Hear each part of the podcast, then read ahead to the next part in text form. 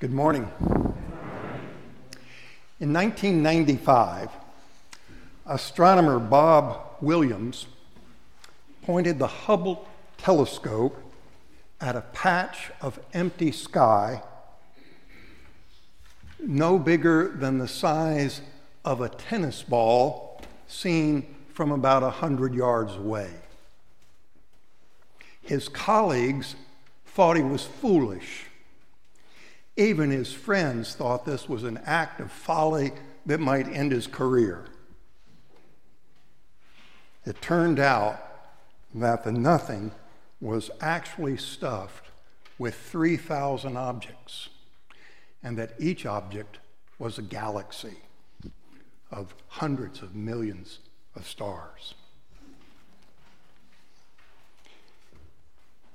Today is the third Sunday of Lent. Each Sunday, we gather to celebrate the Eucharist. Our gathering is called in Greek an ecclesia, which means literally called out, but is translated into English by the word church. When we gather as the church each week, we participate in a liturgy or work of the people in the sense of our phrase, public work. Our liturgy each Sunday is two parts the liturgy of the Word of God and the liturgy of the Holy Communion.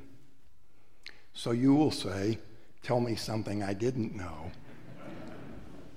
I know all this seems straightforward, but it's really quite mysterious. Let's set aside for now the sacrament of Holy Communion. After all, the word sacrament is just a Latin word for the Greek word mysterion, or mystery. And it's easy to believe that the very idea of us entering into communion with God is a holy mystery.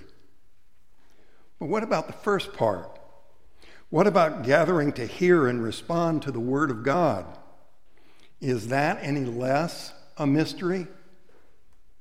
What, after all, is the Word of God? How does it come to us? How do we hear it? What difference does it, or should it at least, make to us? And how should we respond to it? Now, you might think this is easy.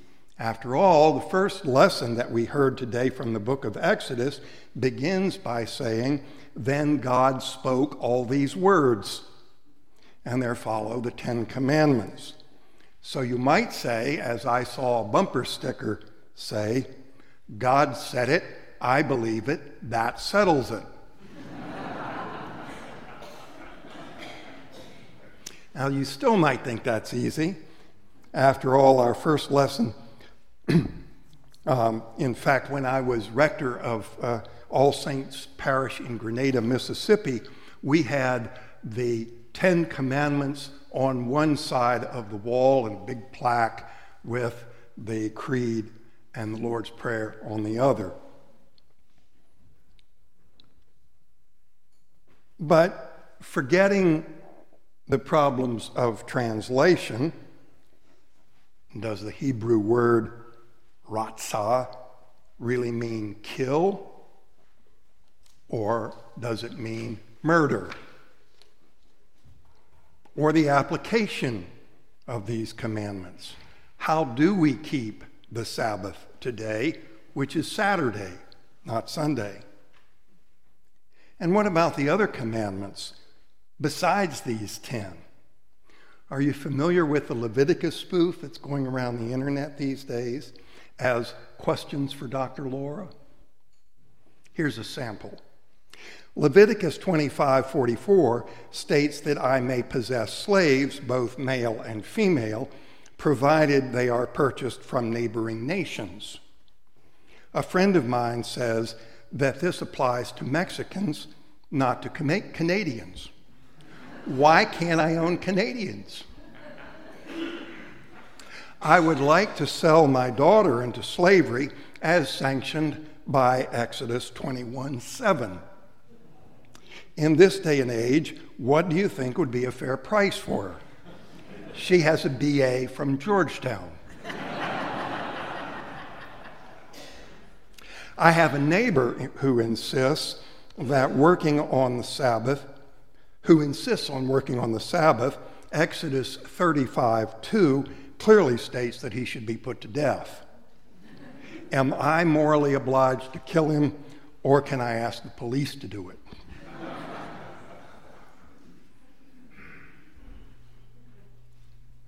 I'm not even going to touch, you can't touch a pigskin on Sunday.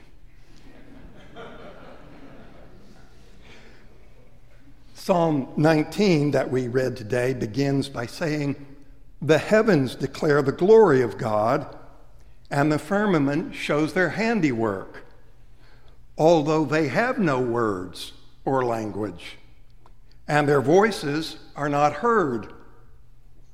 Their sound has gone forth into all lands, and their message to the ends of the earth. So, how are we to understand their message? With science?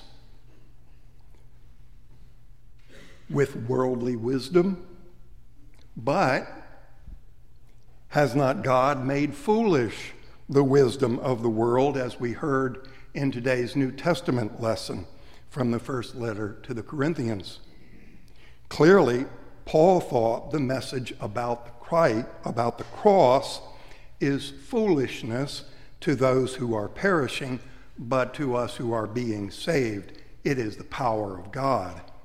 That is, the church's proclamation is the Word of God. And then finally, there are the words of Jesus, who we believe is the Word of God incarnate in this morning's gospel. Destroy this temple, and in three days I will raise it up which was misunderstood by everyone who heard him say it, and which his disciples only stood, understood after he was raised from the dead. Can we believe that we are any wiser or more holy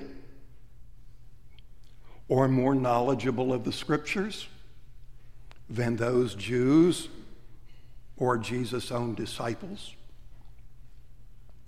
The 16th century writer Francis Bacon wrestled with the method of discovering the truth. He believed that before we can even begin to discover the truth, we must rid ourselves of our own preconceived notions and prejudices, which he called idols.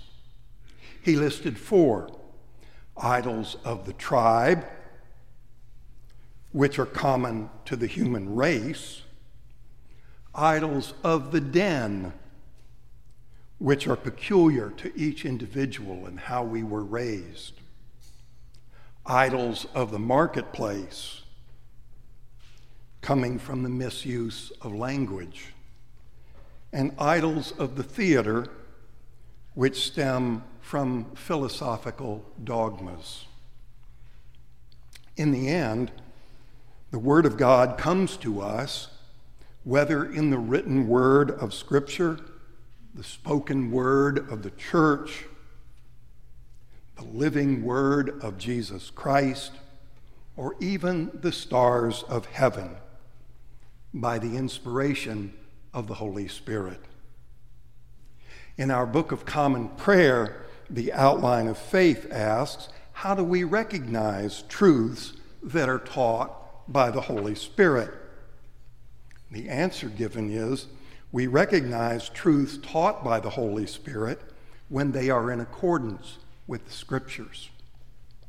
But then it asks, how do we understand the meaning of the Bible? And the answer is, we understand the meaning of the Bible by the help of the Holy Spirit, who guides the church in the true interpretation of the Scriptures that really isn't circular logic. But it does mean that hearing the Word of God requires faith and devotion. Our Book of Common Prayer says that Lent is a season of self examination and repentance. By prayer, fasting, and self denial, and by reading and meditating on God's holy word, we are invited to clear our minds and bodies of our idols and prejudices so that with penitent hearts and steadfast faith, we might, as we prayed last week, embrace and hold fast the unchangeable truth of God's Word, Jesus Christ. And might, as we prayed this week, be defended from all adversities which may happen to the body and from all evil thoughts which may assault and hurt the soul. For we have been called out of the world to assemble here together as God's church, to hear and respond to the Word of God, and to offer our life and labor to the Lord and enter into Holy Communion with God and with one another. This is a great mystery. This is indeed the mystery of our calling. Foolishness, perhaps, to those who are being who are perishing, but to us who are being saved, it is the power of God.